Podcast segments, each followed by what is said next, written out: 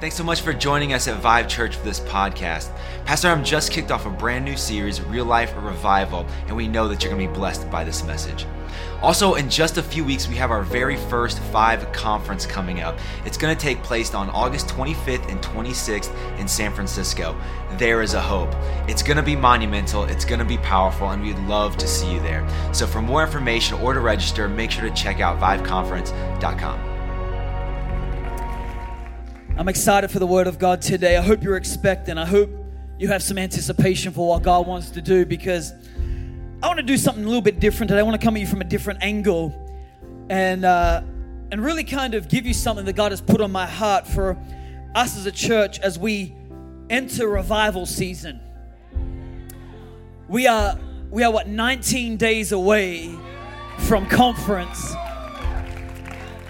And I got to tell you, God has been putting something in my heart for us as a church that He wants to speak, but I also feel He's commissioned me to, to really kind of prepare us as a church, to, to kind of take us on a season of preparation as we prepare ourselves for what God wants to speak to us as a church. So, to get ourselves ready, would you open up to Second Peter? I want to read from the Word of God. Just as we stay standing, just for one more moment, I'm going to let you sit in just a second. But just as you stand, would you open up the Word of God to Second Peter? Chapter 1, and I want to go ahead and set the tone for what God wants to speak to us today from reading from verse 10, which says, Therefore, my brothers, be all the more eager to make your calling and election sure. For if you do these things, you will never fall, and you will receive a rich welcome into the eternal kingdom of our Lord and Savior Jesus Christ. So I will always remind you of these things, even though you know them and you are firmly established in the truth you now have. I think it's right to refresh your memory as long as I live in the tent of this body because I know that I will soon put it aside as our Lord Jesus Christ has made clear to me. And I will make every effort to see that after my departure, you will always be able to remember these things.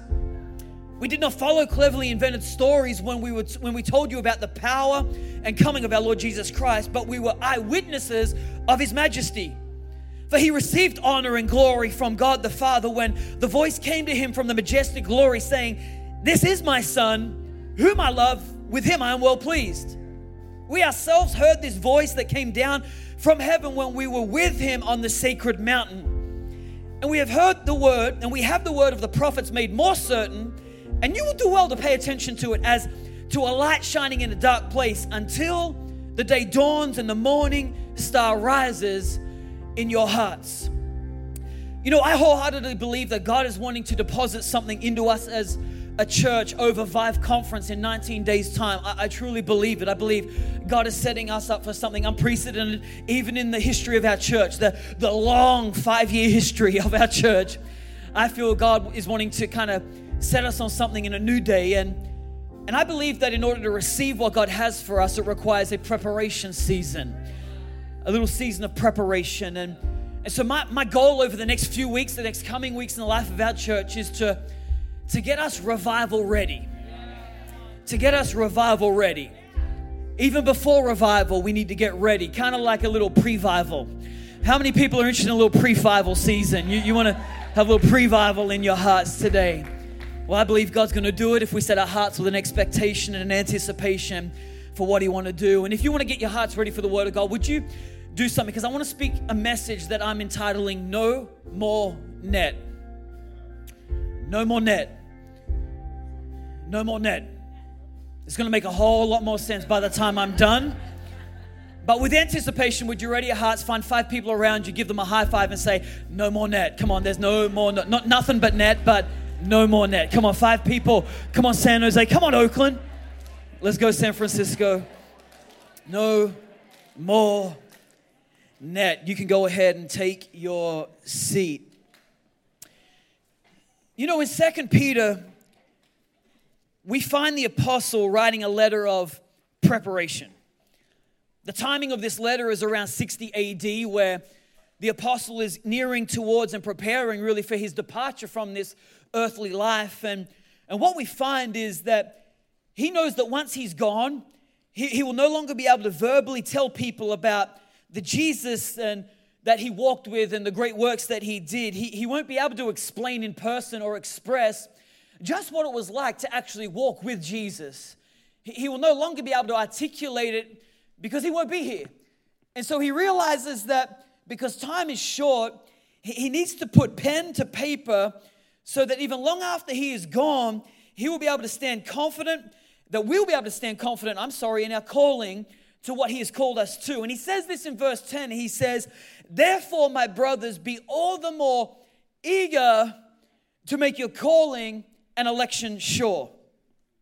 And it kind of seems fit that if anyone talks about being confident in any area of life, the disciple that is most warranted or most validated to actually talk about confidence would be Peter. Would you agree? Because we see Peter and we know Peter. How many of you know about Peter? Peter, Peter seems confident in Scripture. As we look through Scripture, you'll find Peter was often the first disciple to speak up. Peter was often the first one to respond. Peter, we see, is brave, he is daring, he was always ready to fight. And, and even Peter was given the name Rock by Jesus. But, but how many people know that even the most certain of people can make mistakes in this life? I, I learned this early in life. I, I learned this real early. I'm talking about in kindergarten, I learned this. And I don't know if this has an attribute to people's names, but in kindergarten, I had a teacher by the name of Mrs. Peters, okay? I don't know if that's connected to Peter in the Bible, but she was also very confident.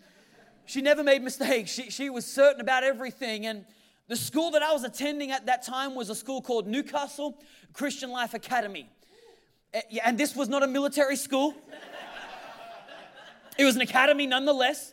And that may be because it was in the 80s that, that I was in kindergarten. And, and, and, and even though in the 80s, anybody was around in the 80s in church in that season, you would remember it was all about the Lord's army back then. Do you remember that? It was all about the Lord's army. And, and so we were in a Christian academy, okay? And, and, and we, it felt like a, a military school. But I remember one time, Mrs. Peters was so upset with me. She was like angry with, with little old Adam, who who had done something so bad in her books, I had, I had highlighted in her Bible. I don't know, I, I came from a Pentecostal family. I, I, I was taught that, you know, a dirty Bible meant clean Christian, you know? Clean Bible meant dirty Christian. Go ahead and check your neighbor's Bible just for a second. No, I'm just kidding. I'm just kidding. But, but, but, but I had taught that, you know, if, if, the, if the word was good, you highlight that thing. But she was real upset with me. She was so cranky that I would have the gall and the audacity to highlight her Bible. So she sent me for the first time ever to the principal, Mr. Hindmarsh. And Mr. Hindmarsh, he was bad to the bone, man. He he was known for, for really enjoying the paddle. Now, this is way back when, before there was detention. Okay, this was when you had corporal punishment. Okay, anybody ever went to corporal punishment school? All us old people. Yeah, yeah, yeah. I mean, it started with the cane, and then they real. How many had the cane? And you remember that you couldn't use your hand to write with for the rest of the day, so so they end up doing the backside, so you couldn't sit down for the rest of the day. And I remember Mr. Hindmarsh gave me my first ever paddle. It was one of many, but but but it was the first. And I can remember being in that office, and man, he got a good wind up as well. And man, I feel like I got some airtime from that paddle. I'll be honest with you, it kind of lifted me a little bit. And I remember the tears were flowing and and and then they always brought out the Bible afterwards to, you know, just bring a Bible scripture. Like as if that helps, you know.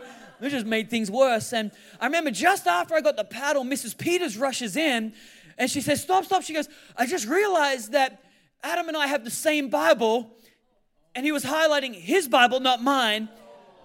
I'm mistaken. And I remember it thinking, Well, it's too late, Mrs. Peters already received the punishment. But how many people know that this is often like life that no matter how certain you are, it's it can be really hard to be really sure in a life full of so much uncertainty. Would you agree?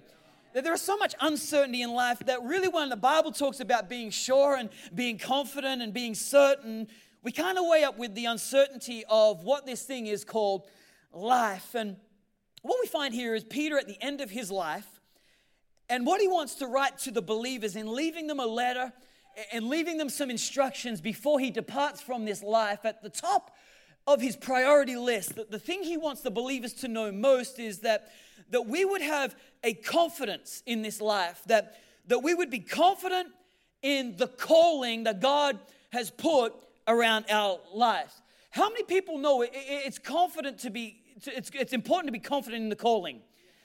I don't know if you know this. Peter wants to make sure that you know that it's so vital to be confident in this call, to, to know that you're called, to, to know that God has given us a, a specific calling and, and to know that he, is, he, he has given us a mandate for this life that He wants us to be sure of. That we could, that no matter what happens, no matter the circumstances, that God wants us to know that we are called. And in this passage, Peter is not only giving us a command, but he actually also gives us some clues on how we can be certain of the calling that God has given us. And so, what we find is he says this after saying, Be eager to make sure of your calling. He writes this in verse 12. He says, So I will always remind you of these things, even though you know them and you're firmly established in the truth that you now have. I think it's right to refresh your memory as long as I live in the tent of this body, because I know that I will soon put it aside as our Lord Jesus Christ has made clear to me. And I will make every effort to see that after my departure, you will always be able to remember these things. There's a pattern here. Peter says, I, I will always remind you to refresh your memory and be able to remember. Hmm. After charging us with the task of, of being confident in what lies ahead of us, Peter asks us to look back over our life. He's like, I want you to be confident in what lies ahead, but now I want to remind you, I want to remember, and I want to refresh your memory of what you've been through in this life. He, he says, in order to be confident about what's ahead, you need to look back. And he places an importance on reflecting on what's behind us. In the Bible, this is a tool known as poetry. Can I do a little bit of teaching just to set us up for where I want to take us this morning?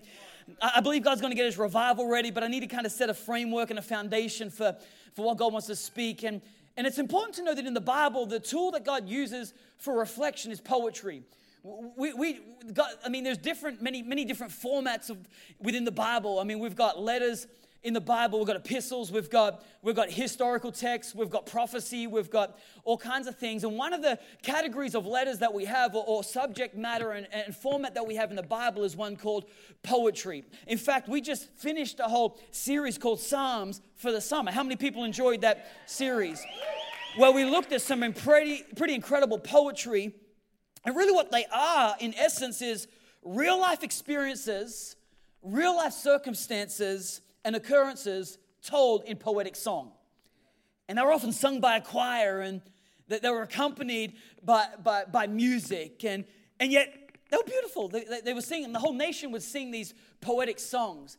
We, we have Psalms like Psalm 23. How many people know that one? Even though I walk through the valley of the shadow of death, I will fear no evil, for you are with me. And doesn't that sound poetic? Doesn't it sound glamorous? Like, even though I walk through the valley of the shadow of death, but how many people know that when you're in that circumstance, I mean, you look back and and it looks poetic, but but when you're in the circumstance, you don't really articulate it as a, a valley of shadow of death when you're in the circumstance, you call it hell on earth. That's what you call it. You don't look back so poetically, but, but God does something over time that while you're in the circumstance, your prayer is, God, would you change my circumstance? That's the prayer that we God, would you change this circumstance? But when you look back, you, you realize in reflection that whilst you were praying for God to change your circumstance, the whole time, God was using the circumstance to change you. So you can look back and you can see poetically in reflection that there is glorification of the circumstances that we go through. So Peter says if we're going to be confident in this life, we need to have a healthy reflection. We need to look at what God's brought us through and see His glorious and wondrous works in that season that was confusing, in that season that was uncertain. Now I look back and I see that God was doing a work in changing me. That's why a mother can go through childbirth and the pains of childbirth, and then just a few short years later, she wants to go again.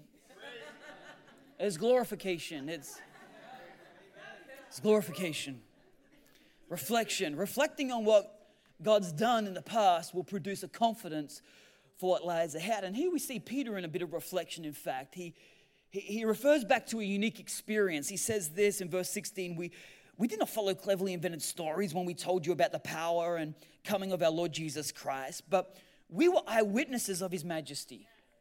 He received honor and, and glory from God the Father when the voice came to him from the majestic glory, saying, This is my Son, whom I love, with him I'm well pleased. Verse 18 We ourselves heard this voice that came from heaven when we were with him on that sacred mountain. Peter is referring to a unique experience that we know as a transfiguration in Matthew chapter 17, where, where Peter was with James and John, and, they were in the, on the mountain as Jesus, his, his outward appearance transfigured. And it says that the glory of God shone from him. And he was joined by moses and elijah in that moment. And, and, we love reading that story in matthew 17 because peter didn't even know how to respond. Peter you got to remember peter wasn't like a trained theologian. You got he, he was a fisherman. So so often when, when you come to christ we know that, that that that that there is imputed righteousness. From that day forward you are made holy. We know that right? That's that's how, how it works with god. But but there is also a sanctification process in play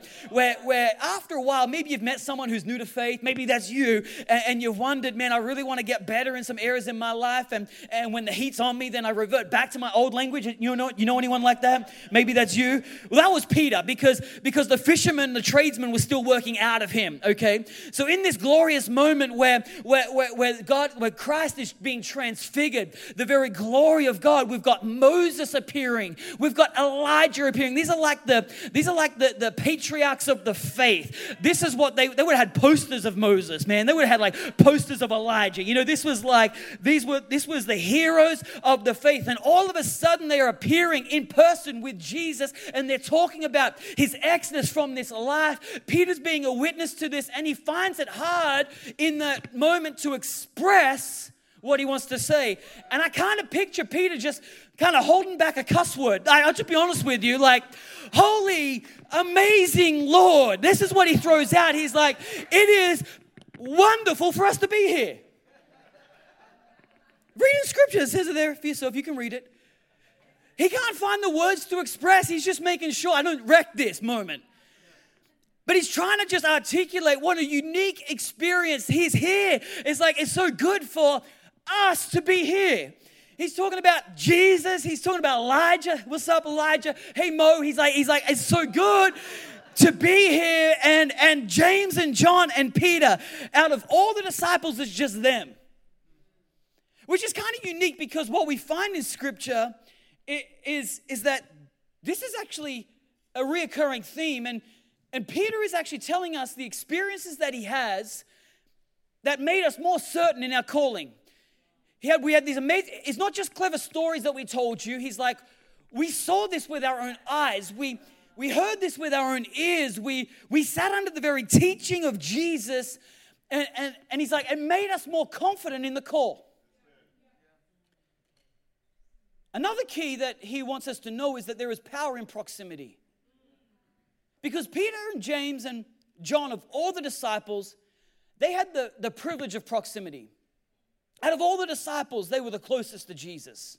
We see this several times in Scripture. We see this at the Transfiguration, was James, John, and Peter. We, we see this at the Last Supper, that closest to Jesus was John, James, and Peter. We, we see this in the Garden of Gethsemane. The only disciples that went further with Jesus was James, John, and, and Peter. And at the house of Jairus, we see that it's Peter, James, and John. And out of the 12, that these three in particular knew the power of proximity, that wherever Jesus was, I'm going to be. Wherever Jesus is, that they knew the power in being in his presence. They, they knew that, that, that their confidence in this life is only going to be more confident, is only going to be more sure, is only going to be more certain if they find themselves where Jesus is. That there is power in proximity. And this is why it's so important and why Jesus places so much importance on us gathering together. In fact, this is, this is why conference is going to be so important.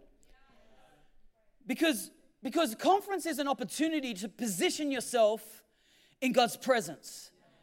And I know this is our first conference that we're putting on. I know that you have no idea what conference is. I've had people say, oh, I go to work conferences all week. Why would I go to another one on the weekend? This ain't nothing like your work conference, okay?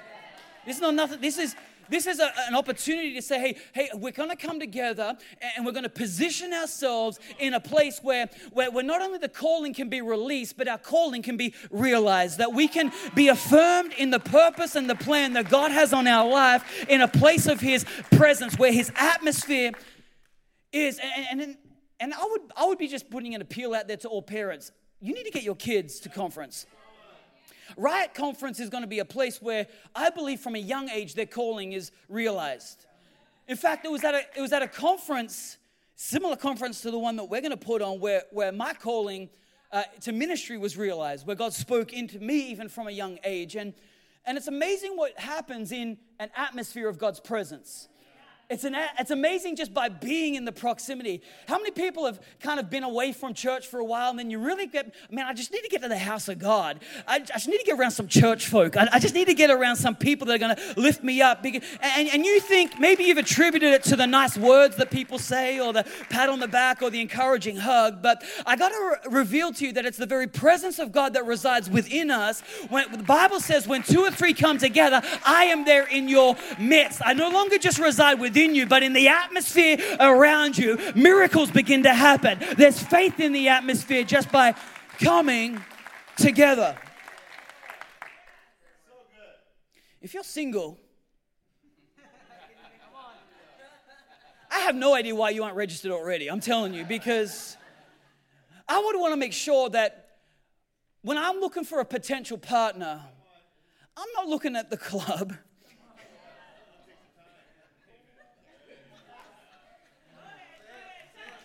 Because there's so much work involved with that person.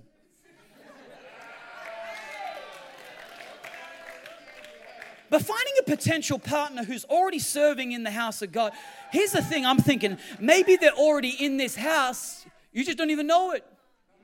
Maybe they're serving wholeheartedly in another campus right now, but conference is your moment, baby. Just saying. I don't know where that came from. I don't know where that came from, but.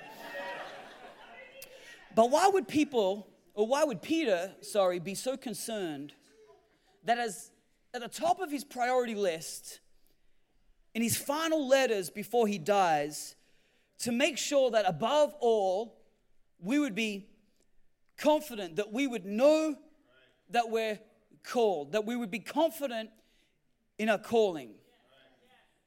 Could it be that Peter, of all people, had a first hand experience with doubt and denial that, that questioned his calling. That as he looks back over his life, as he's penning this letter, thinking about the call of God in contrast to his life, how he'd run his race and how he'd walked out the purposes and the plan. You know, sometimes when you're young, it's easy to take God's calling for granted later in life, but now he's at his later stages in life and he's looking back over his life and he's thinking, what can I write to people that will be etched in forever? What can I write that will clearly articulate the, the importance? The, the top of his priority is making sure we know that we're called, knowing too well from his own experience that the enemy's goal is to put our calling in question.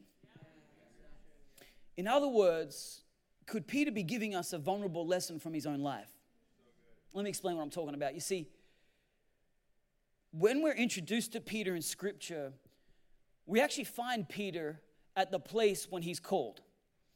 That's, that's the very time that we're first introduced to Peter, is at the, at the point where Jesus calls him. And we see this in Matthew chapter 4, if you want to go with me, I'm going to give you a little bit more Bible today before we're done. And I want to show you something because in Matthew chapter 4, we find Jesus has just stepped onto the ministry scene in the ministry phase of his life. And he does so by selecting his disciples. That's his first kind of port of call.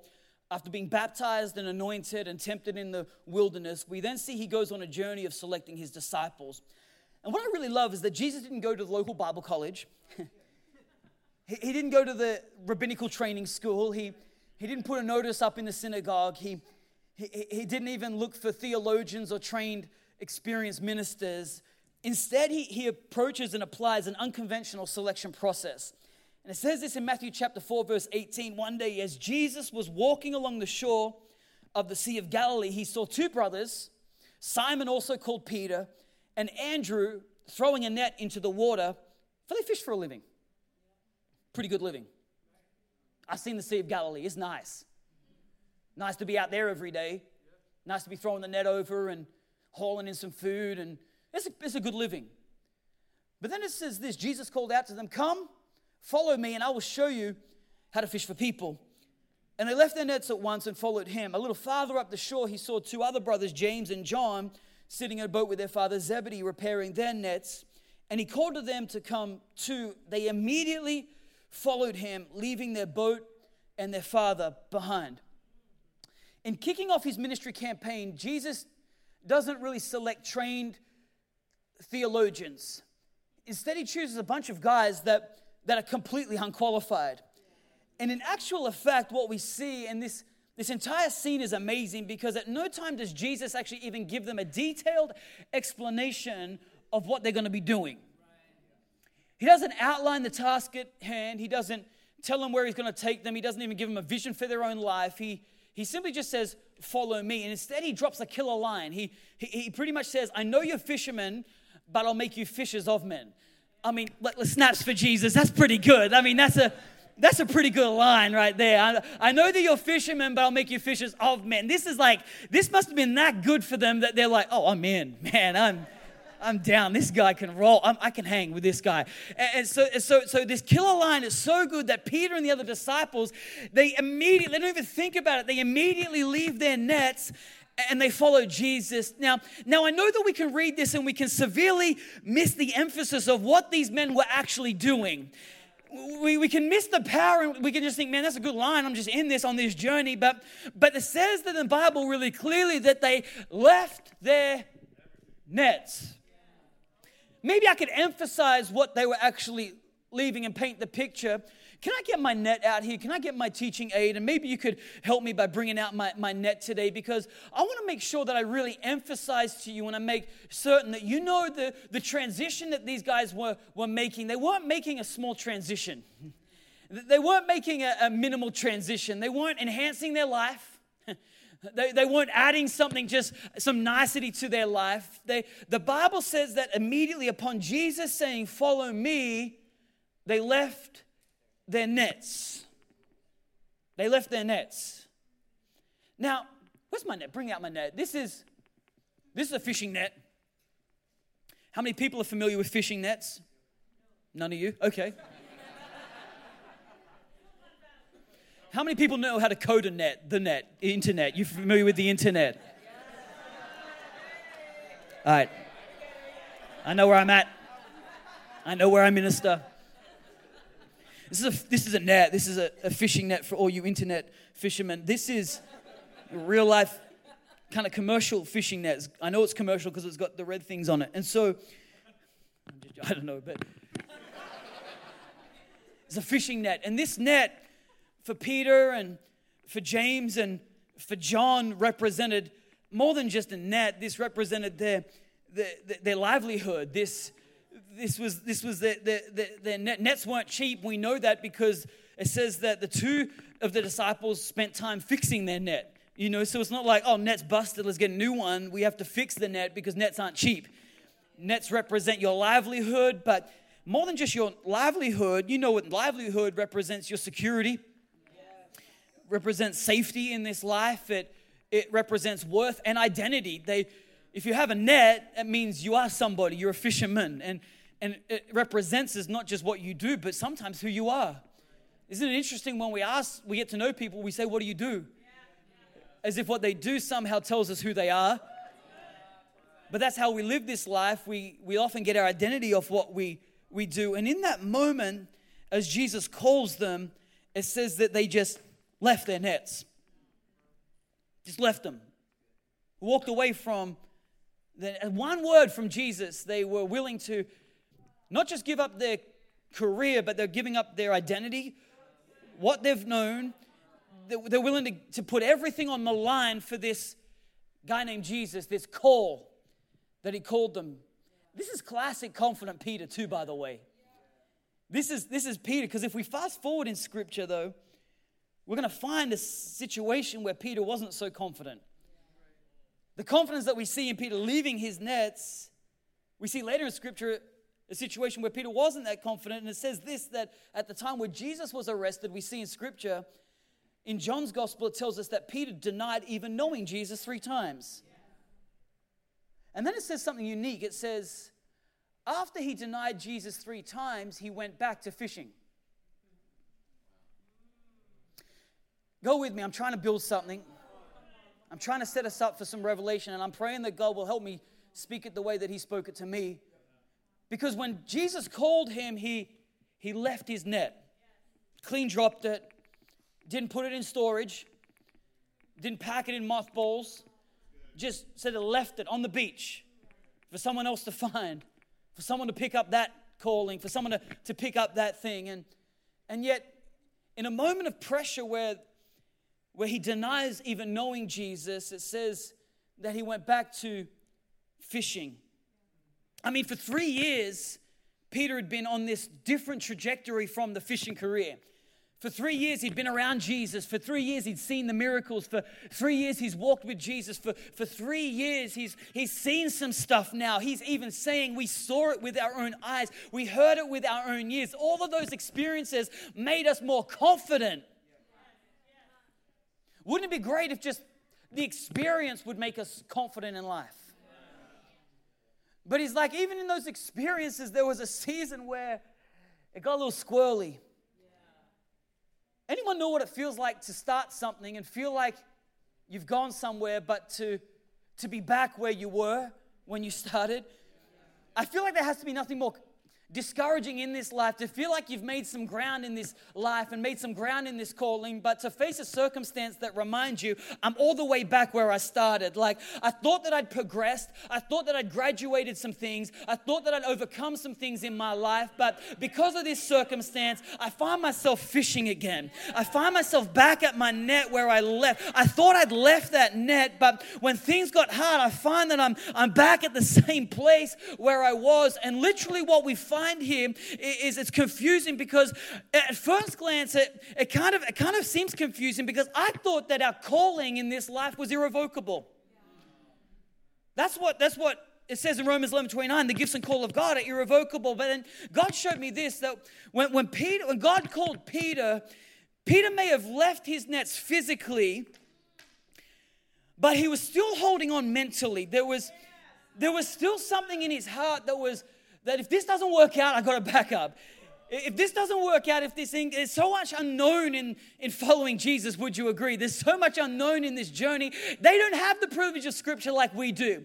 They don't have the privilege of Scripture to see that God was going to prepare them. He was going to go to the cross. He was going to raise from the, from the end, and He was going to commission them to build the church. They didn't know. They had, you don't know what you don't know. They had to piece it together. They had to put it together. And so what we see here is that in the moment of, of pressure, when the pressure was put on, I mean, Peter fared pretty well. There were definite moments of pressure over the ministry training. There were definitely moments of pressure and obstacles that he had to overcome. But, but yet, this was a big one where when the, when the person he'd put his faith in, when the situation looked bleakest, Peter, in a moment of weakness, denies Jesus, and then he goes back to his safety net. He, he goes back to what he was sure of. He goes back to that place where Jesus found him. He, he goes back to that, to that same place. I wonder if I wonder if it's like that with us where do we really ever fully leave our nets?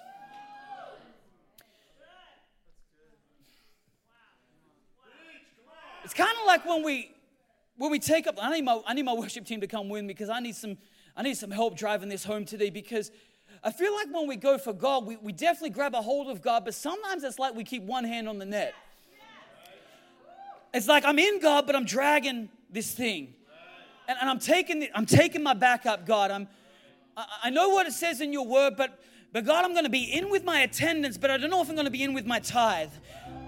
I'll show up, God, but I don't know if I want to front up. I, I, I, will, I will show up and I'll, I'll trust you with my tenants. I'm going to be at all the things. I'm going to be there when, when the things are good. But hang on, God, you want me to give 10%? You want me to trust you with my finances? No, I'm going to keep my hand on that. God, I'm going to keep my security in, in my net, what I can do, but I'll be in with you part. Or, or, maybe it's with the area of relationship. Yeah, maybe I'll be all in with relationship with you, but God, I'm going to keep my relationships with others in my hand. And sometimes we, we don't even know it, but we wonder why is it that I feel stuck in seasons of my life? Because we drag this thing around hoping that this thing is going to kind of work with us, but we end up getting caught up in the very thing that we're meant to leave. We, we end up getting tangled up in the, the very thing that we were meant to leave behind. But maybe we're saying, God, I'm following you, but God, I'm not leaving my net. I'm not leaving my net.